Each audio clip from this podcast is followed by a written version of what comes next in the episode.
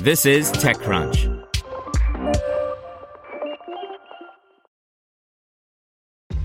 This episode is brought to you by ShipStation.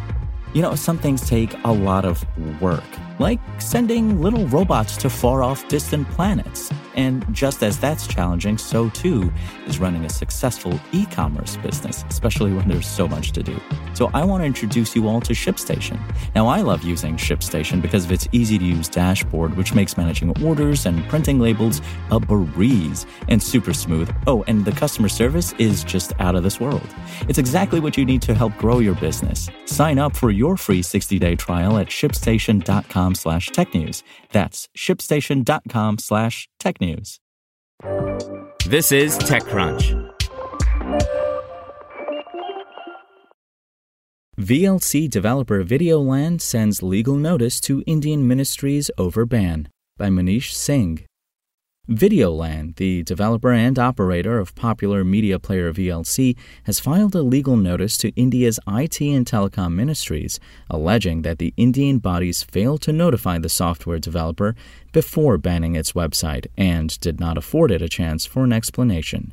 Indian telecom operators have been blocking Videolan's website, where it lists links to downloading VLC, since February of this year, Videolan president and lead developer Jean Baptiste Kempf told TechCrunch in an earlier interview. India is one of the largest markets for VLC. Most major ISPs, internet service providers, are banning the site with diverse techniques, he said, of the blocking in India. The telecom operators began blocking the Videolan website on February 13th of this year when the site saw a drop of 80% in traffic from the South Asian market, he said. Now, Videolan, in assistance with local advocacy group Internet Freedom Foundation, is using legal means to get answers and redressal. It has sought a copy of the blocking order for banning the Videolan website in India and an opportunity to defend the case through a virtual hearing. In the notice, Videolan argues that the way Indian ministries have enforced the ban on the website, they violate their own local laws. The letter adds, as per Rule 8 of the Information Technology Procedure and Safeguards for Blocking for Access of Information by Public Rules 2009, blocking rules, and the ruling of the Supreme Court in Shreya Singhal v. Union of India 2015, 5 SCC 1, government officers responsible for issuing a blocking order are required to 1. make all reasonable efforts to identify the originator or intermediary hosting the information to be blocked, 2. Issue a notice to such person. 3. Provide a hearing to such person before the concerned authority. And 4. Provide a copy of a reasoned blocking order to the person concerned prior to the hearing. Despite this, the URL, which allows users to download VLC, was blocked by the DOT without any prior notice or an opportunity of hearing to Videolan.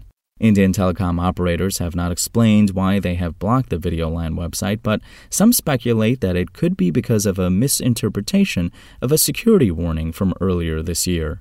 Security firm Symantec reported in April this year that the hacker group Cicada, which has ties with the Chinese government, was exploiting VLC Media Player as well as several other popular applications to gain remote access to the victims' computers. Kempf said he or his firm had not been contacted by any Indian government agency, and the block is likely a result of a misunderstanding of the Chinese security issue. But by blocking the website, India is pushing its citizens to shady websites that are running hacked versions of VLC.